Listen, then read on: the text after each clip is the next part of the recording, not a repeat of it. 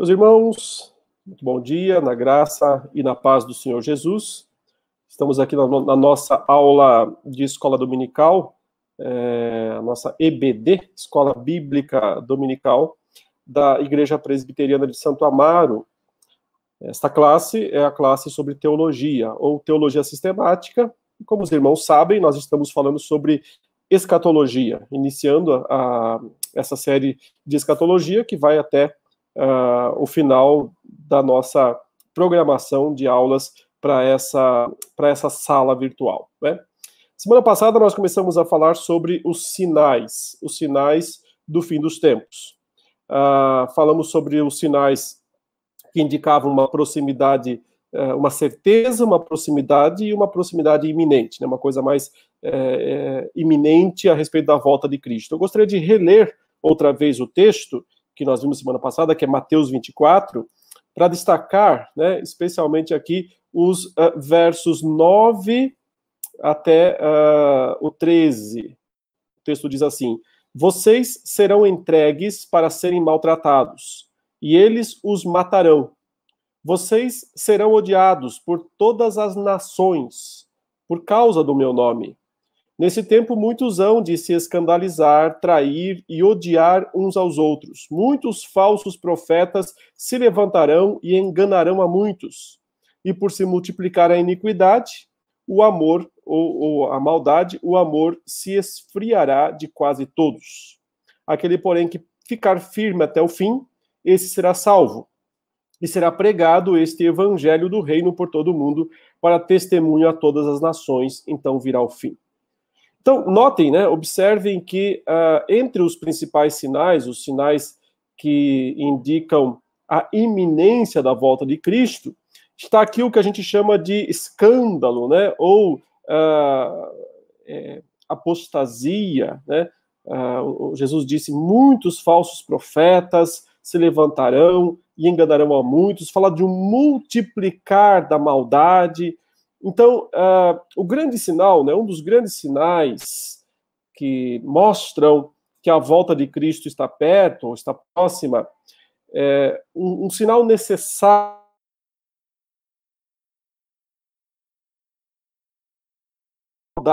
essa multiplicação da maldade, quando isso chegar ao, ao limite, né? Quando, ah, ah, digamos que o mal é como se fosse uma, uma água fervendo na panela. Quando a fervura sobe, chegar na tampa da panela, então uh, será o fim. O Senhor não voltará sem que antes uh, esse crescimento do mal, esse crescimento da iniquidade alcance o seu limite. É, é interessante porque isto descreve, de certo modo, né, uma forma como Deus atuou ao longo de toda a própria revelação bíblica. Você encontra uma expressão na Bíblia, especialmente no Antigo Testamento, né? É, completar a medida da iniquidade. Você já ouviu essa expressão, né? Completar a medida da iniquidade. A gente ouve essa expressão, por exemplo, quando o Senhor prometeu para Abraão que ele daria a Abraão e a descendência de Abraão aquela terra, né, a terra da promessa. Mas isso só aconteceria, a gente lê isso lá em Gênesis 15, né? Isso só aconteceria 400 depois. Uh, antes do povo uh, poder possuir a terra, né, o povo iria, a descendência de Abraão iria para o Egito, permaneceria lá é, é, em servidão uma boa parte desse tempo, a maior parte desse tempo, e só 400 anos depois é que voltaria. E Deus falou, né, que isso só aconteceria 400 anos depois, porque ainda não havia se completado a medida da iniquidade dos amorreus. Os amorreus eram, eram o povo que estava, né, na terra da promessa. Só quando a iniquidade deles se completasse, né, ou seja, quando a, a, a maldade alcançasse o teto, é que o Senhor é, é, finalmente os tiraria daquela terra, né, colocaria no lugar deles o povo de Israel. Antes disso ainda, né, se você se lembra é, do dilúvio, quando é que Deus fez vir o dilúvio sobre o mundo? Não foi de uma hora para outra. Foi somente quando se completou a medida da iniquidade também, de certa maneira, porque é, em Gênesis 6, né, temos aquele texto descrevendo a, a corrupção generalizada né, do, do, da humanidade, e o texto lá em Gênesis 6 diz assim: Viu Deus que a maldade do homem havia se corrompido, né, se, se, completado na terra. Então ele disse: Eu vou destruir uh, uh, toda a raça humana, toda a terra, né, eh, vou fazer perecer tudo. Mas só quando Deus viu que a maldade havia alcançado o ápice, alcançado o limite. Uh, você vê uma coisa semelhante também na destruição de Sodoma e Gomorra, certo? Em Sodoma e Gomorra é dito que a iniquidade das, daquelas cidades estava alcançando os céus, né, chegando até os céus, a, a, a, é, o clamor né, pela iniquidade. Inclusive, né, quando Deus fala para Abraão que ele vai destruir, ele dizia: Eu vou descer lá para me certificar de que de fato isso é verdade. Se for, então eu vou destruir as cidades. Né? Uh, porque havia, digamos, a maldade havia alcançado o limite. Aqui mesmo em Mateus capítulo 24, né, é, é, vamos dar uma olhadinha um pouquinho antes, uh, o texto que eu falei na semana passada, né, é, no final do capítulo 23, o, o Senhor usou essa expressão para descrever uh, o que os uh, judeus né, daqueles dias estavam fazendo em termos de chegar a um limite da iniquidade. Né? Porque ele fala aqui é, a respeito né, dos, uh, dos, dos deixa, deixa eu ler aqui desde o verso 29. Ele fala assim: Ai de vocês, escribas e fariseus hipócritas, porque vocês dizem vocês edificam os sepulcros dos profetas, enfeitam os túmulos dos justos e dizem: Se nós tivéssemos vivido nos dias de nossos pais, não teríamos sido seus cúmplices quando mataram os profetas. Assim, vocês dão testemunho contra si mesmos de que são filhos dos que mataram os profetas. Portanto, tratem de terminar aquilo que os pais de vocês começaram. Né? É, essa tradução aqui, ela já interpretou, né, o sentido de vocês têm que completar, mas Jesus disse, completem, completem a medida dos, dos pais de vocês, completem a medida dos pais de vocês. É, assim que, por exemplo, a versão revista e atualizada é, descreve. E ele fala assim: serpentes, raça de víboras, como esperam escapar da condenação do inferno?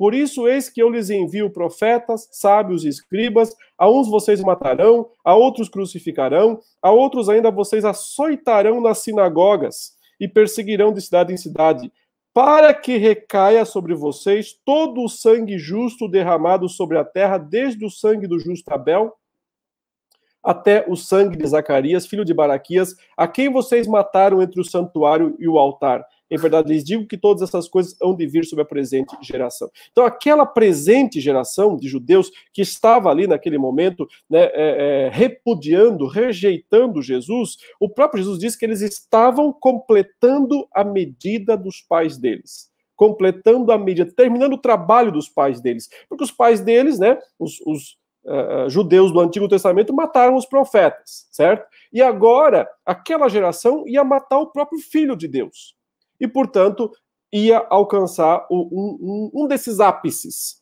da medida da iniquidade, né? E por isso o Senhor anunciou que 40 anos depois, né, naquela geração ainda, Jerusalém seria destruída, eh, tomada, né, conquistada, na verdade, o templo seria destruído, né, e aquela geração toda seria dispersa. Então, o que, que nós aprendemos dessa expressão? Encher a medida da iniquidade.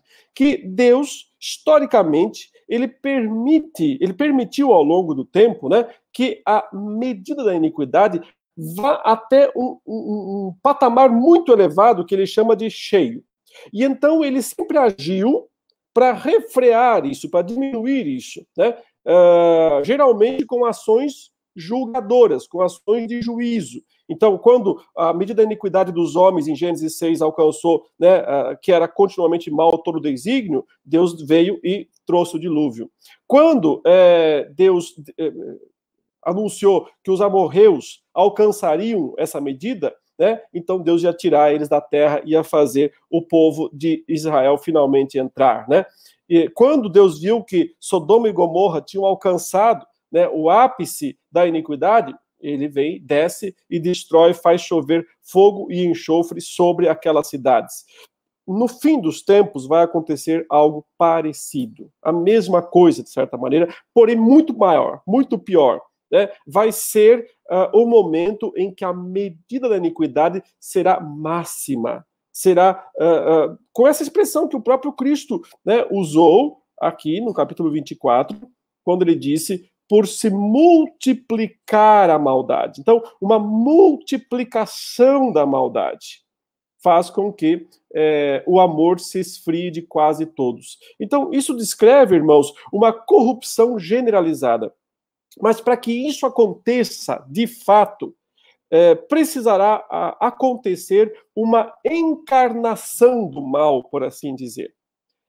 E essa é a figura escatológica do anticristo.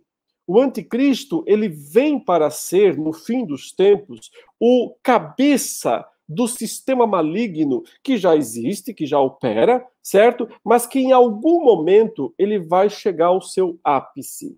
Nesse ápice, eh, nós veremos então a manifestação plena da apostasia, a manifestação plena da maldade neste mundo. Ainda ali em Mateus 24, logo em seguida, Jesus usa, né? Ele alerta quanto a isso no verso 15. Ele diz: "Quando, pois, vocês virem situado num lugar santo, o, olha essa expressão aqui, abominável da desolação, de que falou o profeta Daniel.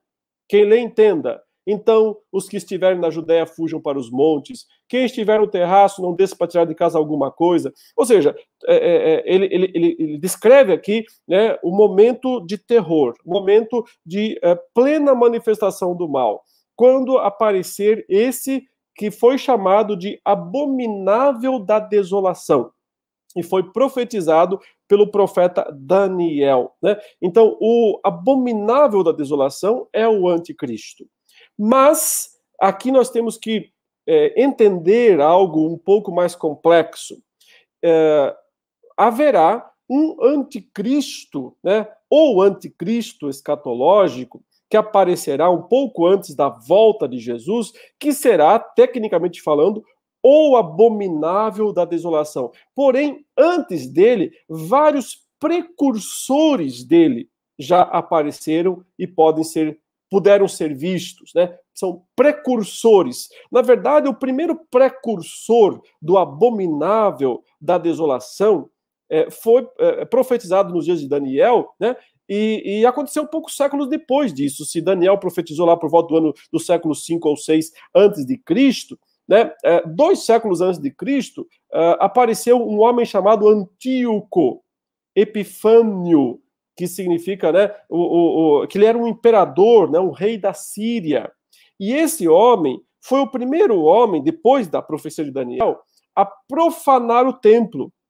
Ele entrou né, no templo de Jerusalém, eh, sacrificou uma porca sobre o altar, né, eh, e disse que aquele altar agora era o altar de, do deus Zeus, né, o deus grego Zeus.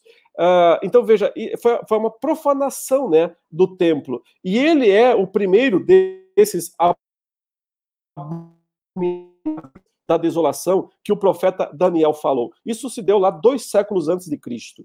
Uh, depois, né, agora Jesus está falando de uma vinda futura novamente do abominável da desolação. E ele viria 40 anos depois do que Jesus disse, porque 40 anos depois disso, né, quando as legiões romanas sufocaram a rebelião dos zelotes uh, em Jerusalém, uh, o general romano vitorioso, né, que, que eh, esmagou a rebelião judaica, ele entrou dentro do templo montado num cavalo, né, um cavalo dentro, ele entrou dentro do Santo dos Santos. Ou seja, ele é, um, ele é outro desses profanadores, desses abomináveis, né? O abominável da desolação. Ele era chamava-se Tito, esse general romano, que foi o principal responsável pela destruição do templo. Ele mandou queimar o templo, depois destruiu o templo.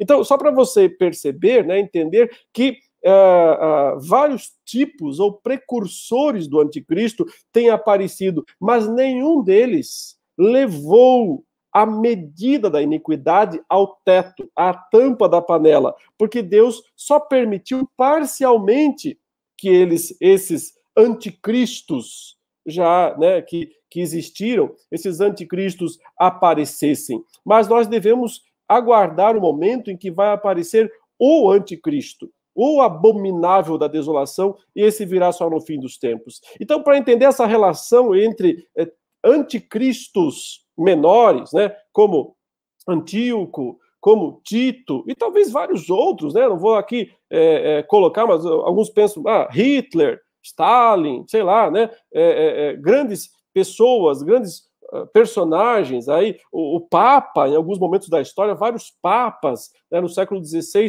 os uh, reformados entendiam, né, que ninguém se encaixava melhor né, na figura do abominável da desolação do que o próprio Papa, porque é, ele estava sentado né, naquilo que é o templo, né, a igreja. Então ele é o chefe da igreja, mas na verdade é um chefe, era um chefe satânico da igreja, porque é, o ponto de, de, sempre do abominável da desolação é que ele quer, ele assume o lugar do povo de Deus, ele assume o lugar do templo de Deus. E ali ele quer fazer suas profanações, ele quer fazer as suas abominações, por isso abominável, né, da desolação. Mas para entender essa relação entre os vários uh, anticristos que já apareceram e o que ainda falta aparecer, a gente tem que ler o que está lá em 1 João, capítulo 2. Deixe-me então é, projetar esse texto aqui para os irmãos, em 1 João, capítulo 2. O versículo 18 diz assim: Filhinhos, esta é a última hora. É interessante essa expressão de, de João, né? Porque olha a consciência dele aqui, dizendo: olha, a última hora já começou, nós já estamos vivendo no fim dos tempos. Ele está lá no primeiro século. João está escrevendo isso aqui talvez no ano 80, 90 do primeiro século. Né? Jerusalém já foi destruída.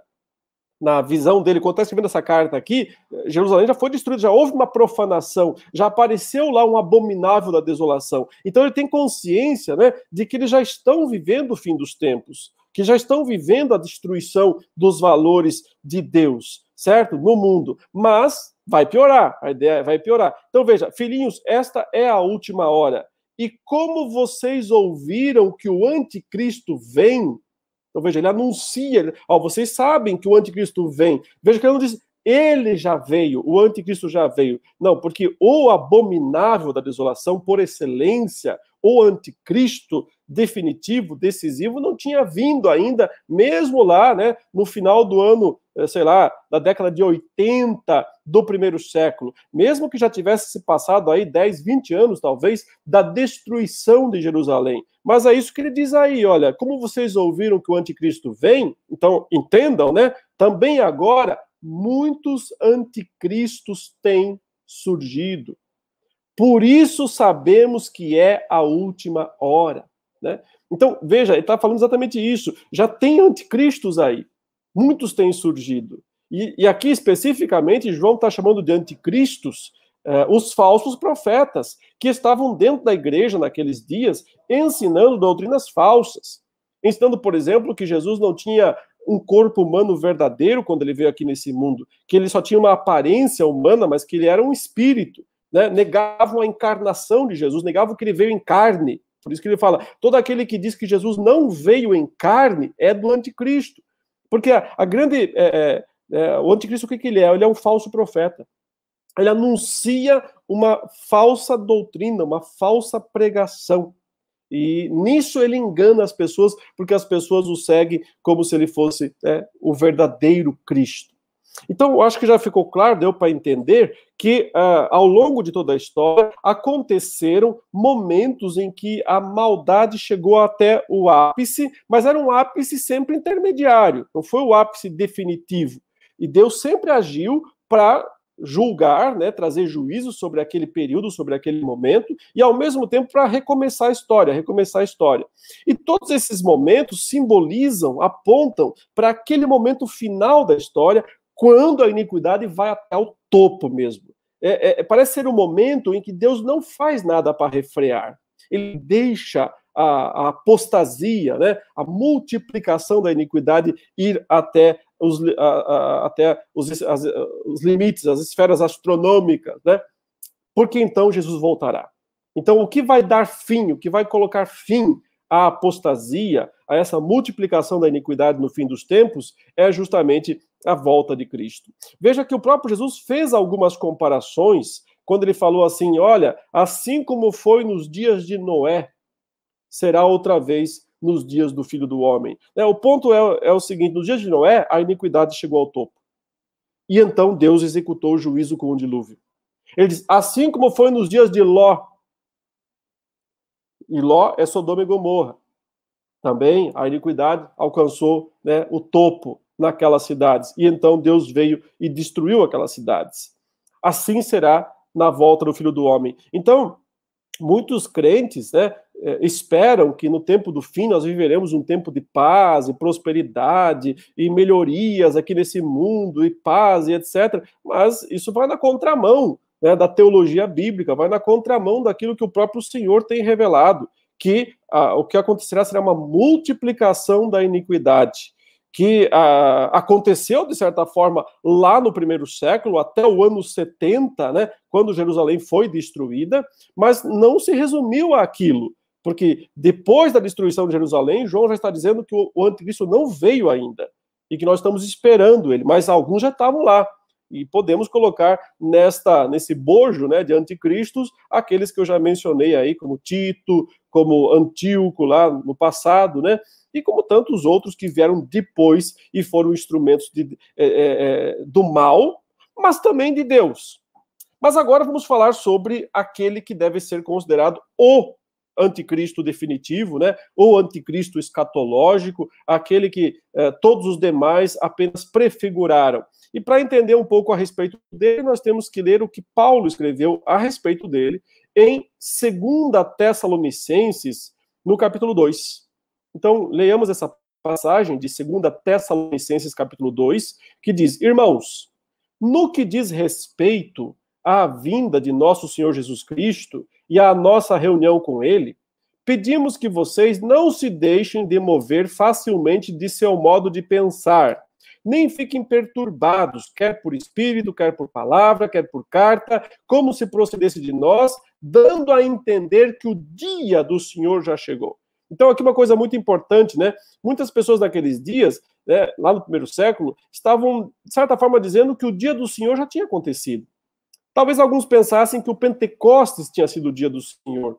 Talvez outros pensassem que quando o evangelho chegou em Roma, né, alcançou os confins da terra, então já tinha acontecido o dia do Senhor. Ou talvez alguns, como né, futuramente, como alguns esperam que futuramente aconteça, pensassem que tinha acontecido alguma vinda secreta do Senhor Jesus, alguma vinda particular do Senhor Jesus para algumas poucas pessoas. Mas o que uh, uh, Paulo está dizendo é que isso não vai acontecer. Ninguém engane vocês. Não fiquem perturbados, imaginando que o dia do Senhor já chegou, ou que a vinda do Senhor Jesus Cristo, né, e a nossa reunião com Ele será de alguma maneira secreta, particular, privativa, só um grupinho especial, sabe? É, esse é um dos grandes erros ensinados pela maior parte dos pregadores aí que falam de Apocalipse, né? Eles defendem uma vinda secreta de Jesus só para um grupinho particular. Você já deve ter ouvido nessas expressões. Ah, né? Uh, antigamente tinha muito nas assim carros, né? Com aqueles dizeres: olha, em caso de arrebatamento, esse carro aqui pode ficar desgovernado é uma brincadeira, é verdade, né? até, até, até com humor legal, né? A brincadeira, mas totalmente falsa. Por quê? Porque não tem um grupinho especial que vai ver a volta de Cristo e os demais não verão. Porque toda vez que a Bíblia descreve a volta do Senhor, ela diz assim: e todo olho o verá. Né? Todo olho o verá. É uma volta totalmente pública, não é secreta. Fala como o relâmpago sai do Oriente e se mostra até o Ocidente, assim há de ser, assim será o Filho do Homem em sua vinda. Então não tem vinda particular, e é isso que também Paulo está dizendo aqui para os Tessalonicenses. Não fiquem preocupados, não fiquem achando que a respeito da nossa, a respeito da vinda do Senhor e da nossa reunião com Ele, que isso já aconteceu, que isso só foi para um grupinho, que isso foi secreto. É, esqueçam isso. O verso 3 fala: ninguém de modo nenhum os engane porque isto não acontecerá. Isto o que, irmãos? Isto que não acontecerá. O dia do Senhor, né, a vinda do Senhor, isto não acontecerá sem que primeiro venha a apostasia e seja revelado o homem da iniquidade, o filho da perdição. Né? Então, notem que aqui a Bíblia ela coloca um sinal, né, um acontecimento como necessário como uma condição sem a qual Jesus não voltará, que é justamente né, o mundo chegar ao ápice da iniquidade. O mundo ver né, a iniquidade subir até a tampa da panela outra vez. A multiplicação da iniquidade, liderada por aquele que será, sim, o anticristo, né? que o apóstolo Paulo aqui chama de homem da iniquidade e filho da perdição. Ele é o chefe da apostasia. A apostasia né, é aquele movimento contra Deus, contra o Senhor Jesus, contra a fé cristã. Quando isso acontecer, né, então o Senhor voltará. Por isso que muitas pessoas me perguntam, às vezes, se Jesus pode voltar hoje. E eu digo, sabe, muitos até se espantam, eu falo, não, não, hoje não. Por que hoje não? Porque o apóstolo Paulo nos diz aqui com todas as letras que ele não voltará sem que antes venha o filho da perdição, o homem da iniquidade, a apostasia, sem que primeiro venha a apostasia e seja revelado o homem da iniquidade. Então, a maldade, a iniquidade do mundo ainda não alcançou a, a tampa da panela. Ainda não se completou a medida da iniquidade né, do mundo nesse sentido. A gente vê isso crescendo, é claro. Observe, né? Todos os desdobramentos, todas as movimentações, especialmente aí na segunda metade do século XX, no início do século XXI, né? Tudo que não presta, cada vez mais sendo valorizado, buscado, pregado, amado, defendido, tudo que contraria a palavra de Deus sendo exaltado, né, glorificado neste mundo. Então a gente vê um movimento claro, a gente vê a fervura subindo, vê a fervura subindo, mas não podemos dizer que ela já alcançou a tampa. E por que não alcançou a tampa? Porque a tampa não veio ainda, né? Quem é a tampa? O homem da iniquidade, o filho da perdição. Só quando esse, essa fervura chegar às alturas é que vem o homem da iniquidade, o filho da perdição. Sabe, aqui tem um detalhe que ajuda a entender muitos dos irmãos que não compreendem muito bem o amilenismo, né? Por que, que nós dizemos no amilenismo que agora Satanás está preso. É, não, nós não dizemos que ele está em alguma prisão com grades, com correntes físicas, que ele não pode fazer nada. Não, não é isso que nós dizemos. Nós dizemos que ele está restringido de usar seu pleno poder, seu, é, é, principalmente para fazer duas funções, né? enganar as nações e acusar os, o, o povo de Deus. Ele foi restringido de fazer isso. Mas tem um ponto específico que ele não pode fazer agora, que é justamente é, revelar a plena iniquidade no mundo e fazer vir ao mundo o filho dele. Né? Porque o que é esse homem da iniquidade, esse filho da perdição, senão um filho do diabo? Talvez eu disse, nossa, pastor, chamando o filho do diabo. Mas João, que estava falando dos anticristos, eles são filhos do diabo. E todo aquele que não ama seu irmão também é igual Caim, né? É da descendência da serpente, é da descendência do maligno, não é da descendência de Deus. Então, o filho da, da perdição, o homem da iniquidade, será o grande filho do diabo, que vai se encarnar, que vai nascer. Eu não sei se vai ser, sabe, um, um tipo de uma geração diferente, se o próprio diabo vai se envolver nessa questão de, de conceber o, o, homem da iniquidade, o filho da perdição, mas eu não duvido que isso aconteça. Eu não duvido que essa, esse ser, essa criatura que vai nascer um dia ainda, né, e que fará todos os outros anticristos parecerem criancinhas perto dele, que fará Antíoco, Nero, uh, que fará é, é, Tito, que fará, é, sei lá, Hitler, todos vão parecer amadores, amadores, né, perto do profissional, do, do profissional da iniquidade, do profissional da, da, da, maldade, que é o filho da perdição, né, o homem da iniquidade. Quando ele aparecer, eu não sei se, mas não duvido que ele seja realmente uma concepção aí permitida por Deus, né? Só se Deus permitir, evidentemente, é, é, do próprio diabo. Mas é, ele não apareceu ainda. Esse não apareceu ainda. E porque ele não apareceu ainda, Paulo está nos dizendo aqui que nós não devemos achar que Jesus vai voltar agora. Primeiro tem que aparecer esse que se opõe e se levanta contra tudo que se chama Deus ou é objeto de culto, a ponto de assentar-se no santuário de Deus, apresentando-se como se fosse o próprio Deus. Né? Então, o que ele quer, na verdade? Aquilo que o diabo sempre quis. Né?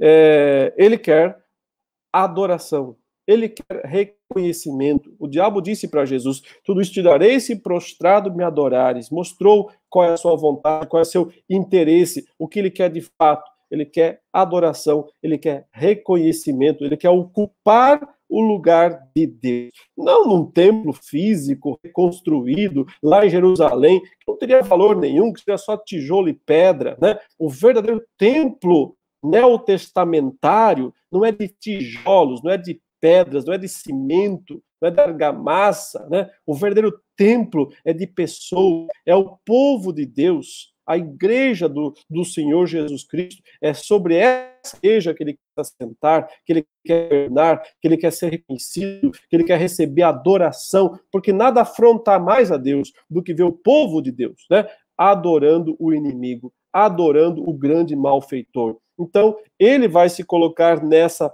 posição. E o apóstolo Paulo nos diz aí, né, que naquele exato momento em que ele escrevia essas coisas aos Tessalonicenses, eles compartilhavam entre eles de um conhecimento que Paulo fala aqui, olha, vocês não lembram que eu costumava lhes dizer estas coisas quando ainda estava com vocês? Então, Paulo explicou bastante isso para os Tessalonicenses, é uma pena, né? A gente não tem essas explicações todas aí. Mas o que nós temos aqui nessa carta nos basta, já é suficiente para entender, ainda que não totalmente os detalhes, mas no geral dá para entender. Porque ele está falando o seguinte: e agora vocês sabem o que o detém. O que detém quem, né? O que detém a aparição do filho da é, iniquidade, o filho, o filho da perdição, o homem da iniquidade, ele está sendo detido, Paulo disse aos Tessalonicenses, para que ele seja revelado a seu tempo. Então, enquanto Deus não autorizar que o inimigo apareça, seja revelado, ele não pode aparecer. Ou seja, o diabo não tem autoridade para, quando ele quiser, ele vai dizer: ah, agora eu vou aqui fazer aparecer o meu filho, né? o filho da iniquidade, o homem da perdição, ou o contrário. Ele, ele não tem essa liberdade para fazer. Quando Deus permitir. E quando é que Deus vai permitir? Então, agora você entende um pouco mais o que diz o amilenismo. Quando Deus liberar o diabo. Quando Deus permitir que ele use toda a sua maldade no mundo novamente. Né? Então, quando o inimigo puder, outra vez, na linguagem apocalíptica, quando ele for solto da sua prisão, essa prisão que o impede de agir livremente, de fazer a, a toda a iniquidade dele né, se a, aparecer no para que né, alcance a tampa da panela. Somente quando o Senhor permitir que ele fará. E ele diz: E agora vocês sabem o que o detém. Bom, os Tessalonicenses sabiam, nós não, né? Porque Paulo disse que costumava dizer estas coisas para eles mas nós não estávamos lá, né? Então nós não sabemos aquilo que o detém. E, irmãos, não adianta querermos aqui tentar decifrar a charada, né? Porque nós não conseguiremos. Nós nunca saberemos exatamente. A gente pode até ter alguma noção, alguma dica. Ah, acho que é isso. Talvez seja aquilo. Mas com certeza nós nunca podemos afirmar, porque eh, Paulo não disse isso para nós, disse para os Tessalonicenses. Mas note, Porque o mistério da iniquidade já opera. Então, aqui, igual que João falou na sua carta, filhinhos, já estamos na última hora, porque já tem um monte de anticristos por aí, né? Ou seja, as profecias já estão se cumprindo, porque é, figuras que são muito parecidas, são precursoras, essas figuras do anticristo já estão por aí, né? Pouco tempo, quando João escreveu isso, né? Uh, Tito, outra vez relembro, destruiu o templo de Jerusalém, ele foi lá o abominável da desolação para aquela geração para aquela época. Mas é, quando Paulo está escrevendo essa carta, né, ou talvez um pouco antes, logo em seguida é, é, é apareceria um anticristo também, né, terrível, anterior ao Tito que destruiu a cidade, é, o templo de Jerusalém. Esse anticristo matou o próprio Paulo, matou o próprio Pedro. Estamos falando do imperador Nero, Nero César, César Nero, que foi um louco, né, que governou Roma e botou fogo na própria cidade de Roma, culpando judeus e cristãos neste incêndio. Então, o apóstolo Paulo mesmo seria morto por um desses anticristos. Na sua geração, né, talvez o maior deles, dos anticristos. É, mas não, não era Nero, não era Tito, não era é, é, Antíoco lá da Síria, é, o anticristo escatológico. Esse ainda está por vir. Mas fizeram parte, todos eles, e muitos outros, do mistério da iniquidade que já opera. Então nós já vemos né, a operação do mal no mundo, mas aguarda somente que seja afastado aquele que agora o detém. Mais uma vez, ele fala aqui de algo detendo, detendo a manifestação do anticristo, né? Como aquelas correntes de Apocalipse prendendo o dragão, detendo, segurando o dragão para que ele não libere o seu poder para fazer aparecer o anticristo, certo? Então, uh, não sabemos que instrumento é esse, mas nós sabemos por que é que Deus detém a plena manifestação do anticristo no mundo? E isso Jesus nos disse, para que o evangelho seja pregado a todas as nações. Então virá o fim. Então, Deus tem esse plano, esse propósito de que todos os eleitos escutem a pregação do evangelho. E enquanto isso não acontecer, o inimigo continuará sendo barrado, detido, para não fazer aparecer o anticristo. Mas quando algo né, que é chamado tanto de aquilo, né, o que, que é um neutro, quanto de aquele, que é uma pessoa, né, uh, detém a plena manifestação do anticristo no mundo. O que exatamente é esse alguém ou algo é impossível para nós determinarmos, né? Mas é, pelo fato de Paulo usar isso tanto no, é, é, no neutro, né? Aquilo, quanto é, no, no, masculino, aquele, nos leva a entender que realmente talvez não seja uma coisa só, mas uma junção de situações. Por exemplo, o Evangelho, o Espírito Santo capacitando a igreja para testemunhar do Evangelho, a própria igreja indo e pregando o evangelho, né? Porque, é, na verdade, foi isso que Jesus disse, né? É, e vai descer sobre vocês o Espírito Santo, e sereis minhas testemunhas, vocês vão ser minhas testemunhas em Jerusalém, Judéia, Samaria, até os confins da terra, né? Jesus disse: Eu tenho toda a autoridade nos céus e na terra. Vão e façam discípulos de todas as nações, batizando o nome do Pai, do Filho e do Espírito Santo, ensinando-os a guardar todas as coisas que vos tenho ordenado, e eu estou com vocês todos os dias até a consumação dos séculos, até o fim. Então, a missão da igreja, que é uma missão pessoal, são pessoas que pregam o evangelho, capacitadas pelo Espírito Santo, né, para serem testemunhas, essa missão tem que ser cumprida.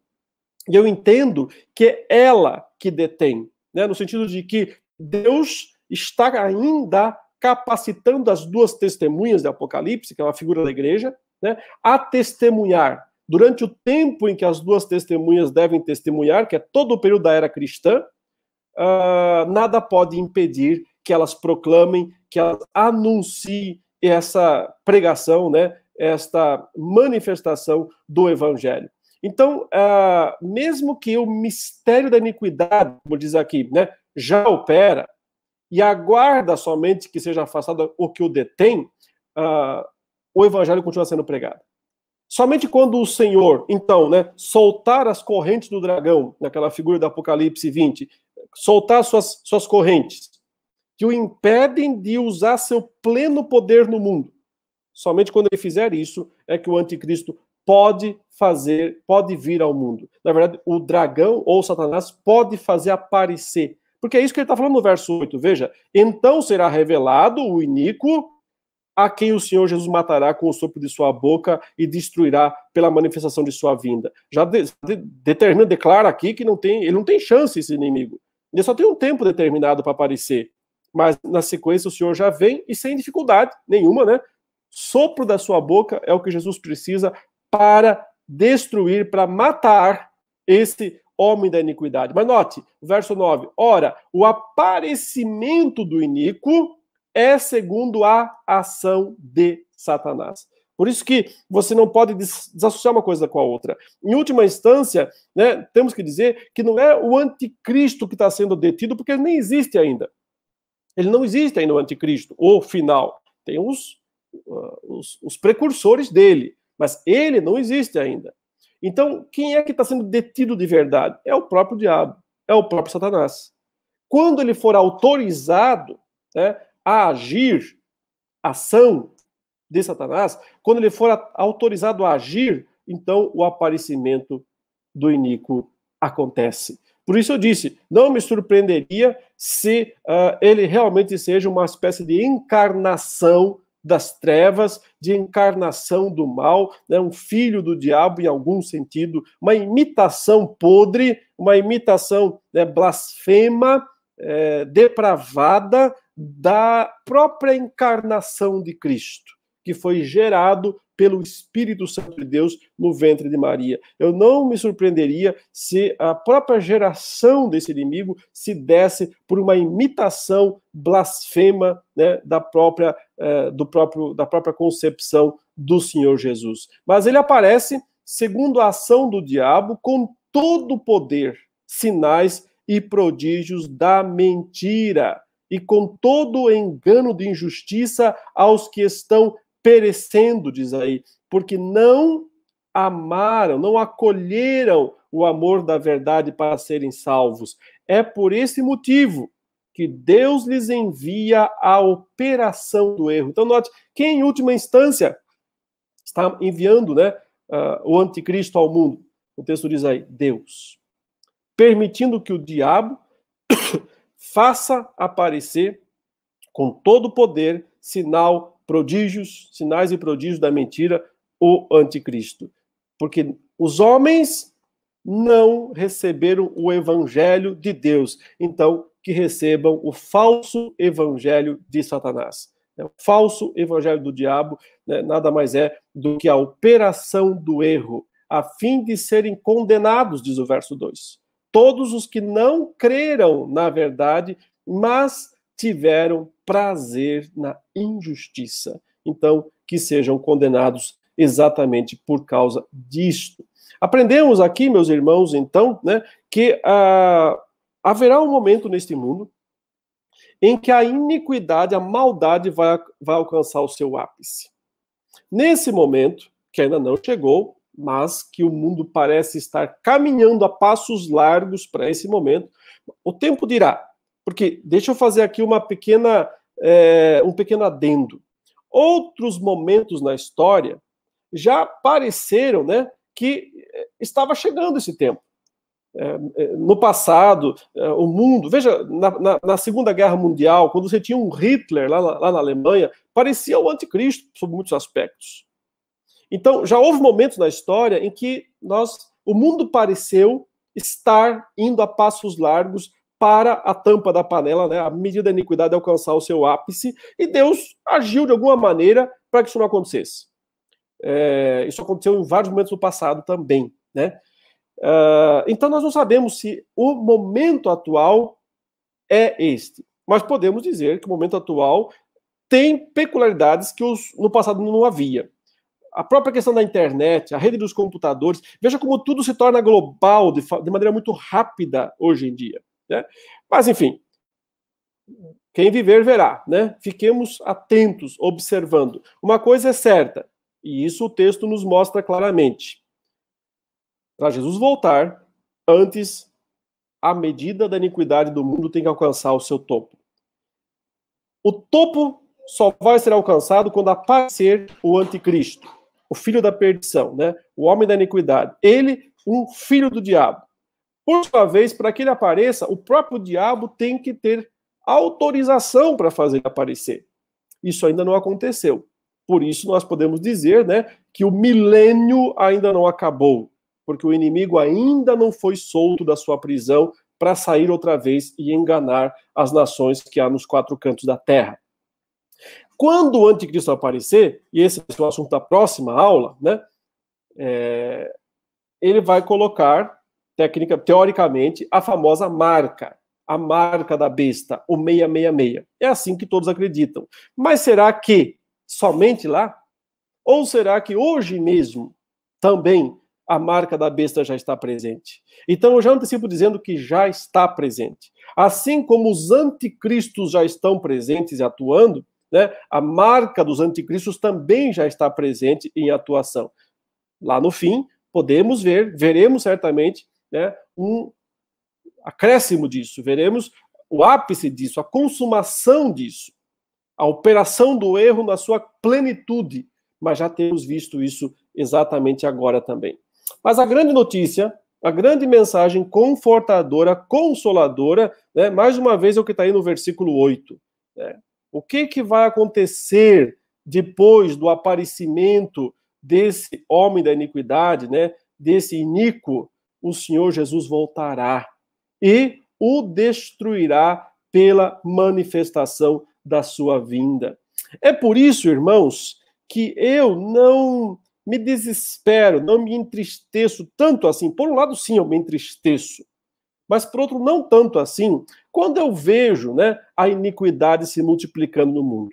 Claro que, por um lado, nós temos que ficar assustados e tristes com isso, porque nenhum de nós gosta de ver o nome de Deus sendo blasfemado, a palavra de Deus sendo pisoteada, né? A, a, igreja sendo ridicularizada, a igreja tomada, a igreja tomada por falsos profetas.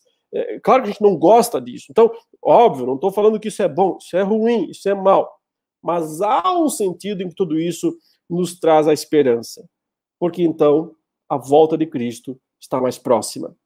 Então, assim, eu não quero que o anticristo apareça, mas quero. Entende?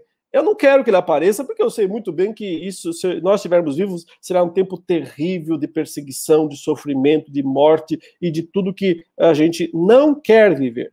Mas, por outro lado, eu quero, porque eu não quero ele, eu quero aquele que vem depois dele.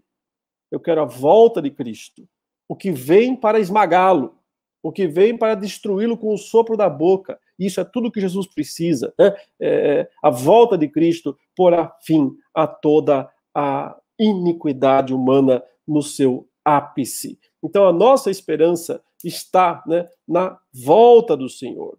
Então, quando finalmente nós estivermos livres e podemos saber que fomos, como Paulo fala na sequência aí, escolhidos desde o princípio para a salvação. Então, nós não seremos destruídos juntamente com esse inimigo.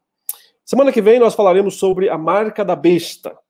Eu queria falar um pouco sobre isso hoje, mas tivemos uma interrupção, então eu achei melhor concentrar mais aqui no anticristo em si mesmo, na sua aparição, na multiplicação da iniquidade. Mas semana que vem a gente vai concentrar então a nossa aula na marca da besta para entender é, o que ela significa de fato.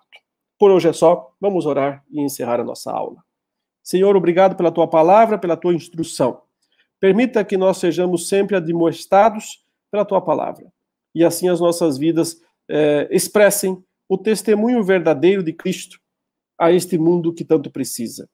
Que não nos alarmemos, ó Deus, ao vermos a iniquidade crescendo, porque isso também é para nós um sinal da tua volta.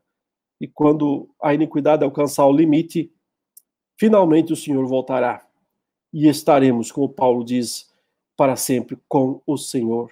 Isso nos consola Isso nos conforta, nos dá forças para continuarmos testemunhando o evangelho do reino em todo o mundo, até que venha o fim. Em nome de Jesus. Amém. Muito obrigado, queridos. Fiquem na paz do Senhor e até a próxima aula.